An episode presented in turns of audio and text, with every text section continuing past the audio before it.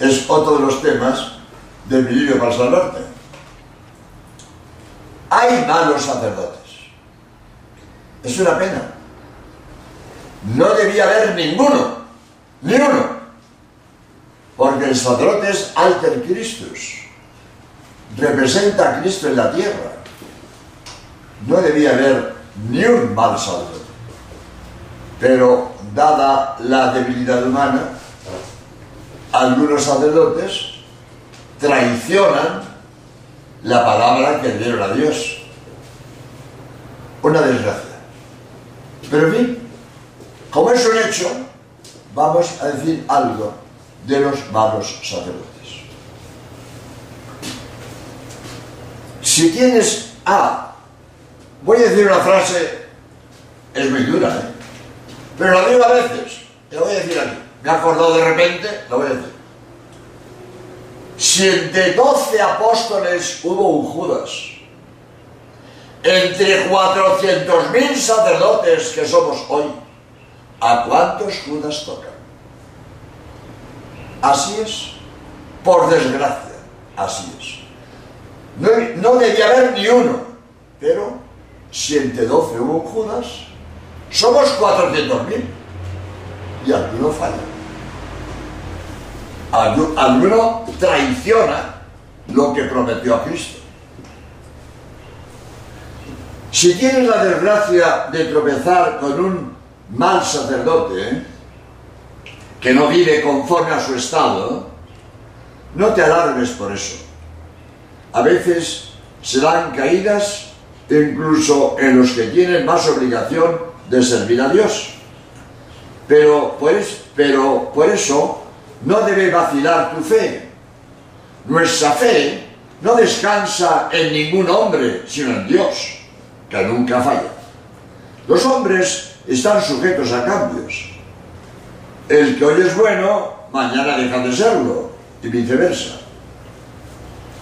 Aunque es cierto que a veces dan casos de sacerdotes que dan mal ejemplo, es mucho mayor el número de sacerdotes ejemplares, de abnegados misioneros, de mártires heroicos, de grandes santos, que son el verdadero exponente de lo que es la Iglesia Católica. El sacerdote que no cumple bien con sus obligaciones será juzgado por Dios como se merece. Sin embargo, la religión no deja de ser verdad, aunque haya sacerdotes débiles que no vencen sus pasiones. Lo mismo que la medicina sigue siendo verdad, aunque haya médicos toxicómanos. Hay sacerdotes malos, pero en proporción muchísimo menor que en cualquier otra profesión.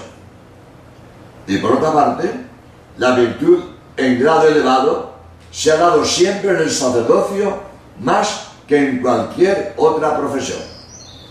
Cuando un sacerdote peca, una persona culta piensa qué heroísmo el de tantos otros sacerdotes que teniendo las mismas inclinaciones y pasiones, sin embargo, no sucumben. Es una injusticia generalizar las faltas que excepcionalmente se dan en un caso aislado, achacándolas a todos los demás sacerdotes. Como si yo, porque conozco a dos de tu pueblo que son unos borrachos, dijera que todos los de allí sois unos borrachos sería injusto con vosotros. El que haya monedas falsas no supone que todas sean falsas. Además, las faltas de un sacerdote llaman más la atención, precisamente por eso, por lo excepcionales. Una mancha de tinta se ve mucho más en un pantalón claro que en el el mono, no sé si se entiende, en la vestimenta grasienta de un mecánico. Lo importante es que el sacerdote me lleve a Dios. Lo que él valga es secundario. Lo importante es que el vino sea bueno, aunque el vaso sea de barro. Alejarse de Dios porque no gusta el sacerdote es como no tomar un taxi porque el conductor es antipático. El mojón de la carretera me señala el camino. Que este sea de madera, de piedra o metálico es lo de menos, si me enseña bien el camino. Pero no hacer caso porque no nos gusta su forma de ser es de necios. El sacerdote me señala el camino para ir a Dios.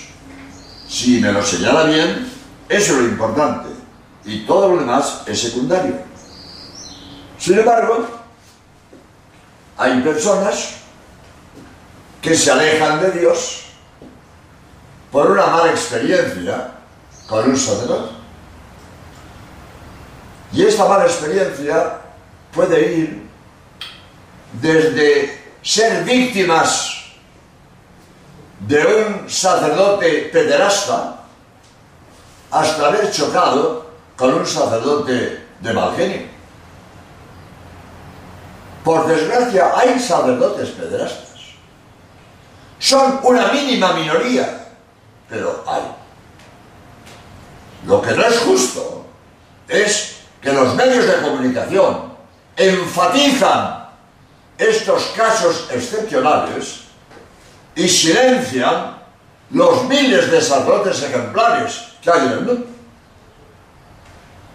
Y pederastas no solo hay entre los sacerdotes, en todas las profesiones.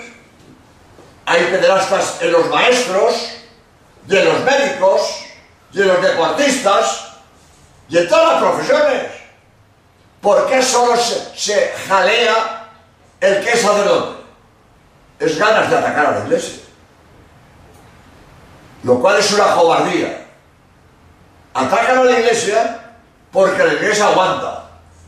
¿A qué no atacan al Islam? Porque el Islam responde matando. Y como el Islam responde matando, al Islam se le respeta.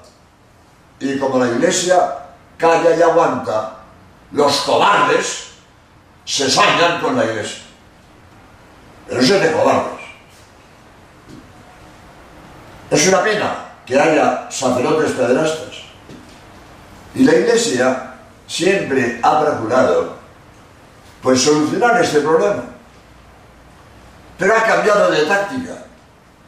Antes la iglesia, que es madre, los amonestaba, los cambiaba de sitio para que se corrijan. Pero la experiencia ha dado que no se corrigen y que siguen siendo corruptores. Y ha cambiado de táctica. Y Juan Pablo II dijo, contra el sacerdote pederasta, tolerancia cero. Se acabó. Tolerancia cero. No puede ser. Porque el daño que hace es infinitamente más grande que el que perdamos algún sacerdote que ¿qué le vamos a hacer? Tolerancia cero. Pero como digo, dije antes, estos casos de sacerdotes pederastas son una ínfima minoría. Lo que es más frecuente, que la gente choca con un sacerdote porque tiene mal genio. Pues sí, sí, puede tener mal genio. O puede ser una persona normal y un día, pues tiene un mal día, se levanta con el pie izquierdo, está de mal humor, pues sí, puede ser. Pero seamos tolerantes. Todos podemos tener un mal día. Podemos tener un día de mal humor. No hay que enfatizar las cosas que son... Está mal, está mal. Pero la mayoría de los sacerdotes nos esforzamos por ser amables. ¿Que algún día fallemos? Pues sí, puede ser que sí. Pero lo normal, nos desvivimos por ser atentos, ser amables, atender bien. Eso es lo normal, eso es lo normal. El célebre escritor argentino Hugo Wast escribió una página muy bonita del sacerdote. La voy a leer. Eh, me da vergüenza enaltecer lo mío, pero yo soy sacerdote porque creo que merece la pena ser sacerdote porque estoy convencido que el sacerdote es el mayor bienhechor de la humanidad. Nadie en el mundo da lo que da el sacerdote. El médico te da la salud, pero no te priva de la muerte. Te morirás más tarde, pero te morirás. Y el arquitecto te hace una casa, y el mecánico te arregla el automóvil, lo que tú quieras. El único que te da valores que duran eternamente, el sacerdote. Por eso digo, el sacerdote es el mayor bienhechor de la humanidad. Da valores que duran eternamente. Por eso yo soy sacerdote. Porque creo que merece la pena ser sacerdote. Porque nadie da lo que da el sacerdote. Pues, eh, a propósito de esto, leí una página de Hugo Bast que me gustó mucho y la voy a leer porque creo que merece la pena. Dice Hugo Bast, cuando se piensa que de la Santísima Virgen puede hacer lo que hace un sacerdote,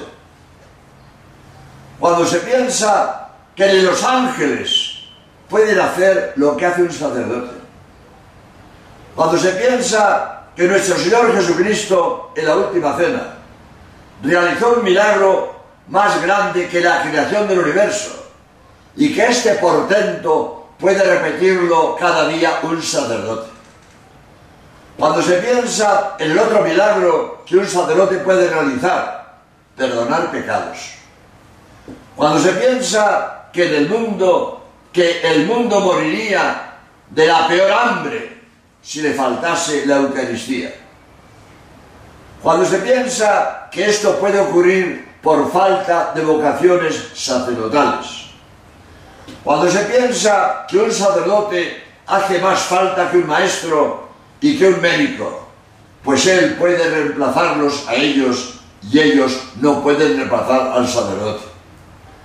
Cuando se piensa todo esto, uno comprende la inmensa necesidad de fomentar las vocaciones sacerdotales. Uno comprende el afán de muchas familias para que en su seno brotase una vocación sacerdotal. Uno comprende el inmenso respeto del pueblo a los sacerdotes. Uno comprende que el peor crimen que se puede cometer es impedir o desalentar una vocación. Uno comprende que ayudar a un joven a llegar al altar es contribuir a que otro Cristo alimente al mundo con la Eucaristía. Qué bonitas estas palabras de un escritor. Uno siente vanidad al leerlas, pero es un don de Dios. Yo soy sacerdote porque Dios ha querido. Yo no lo elegí.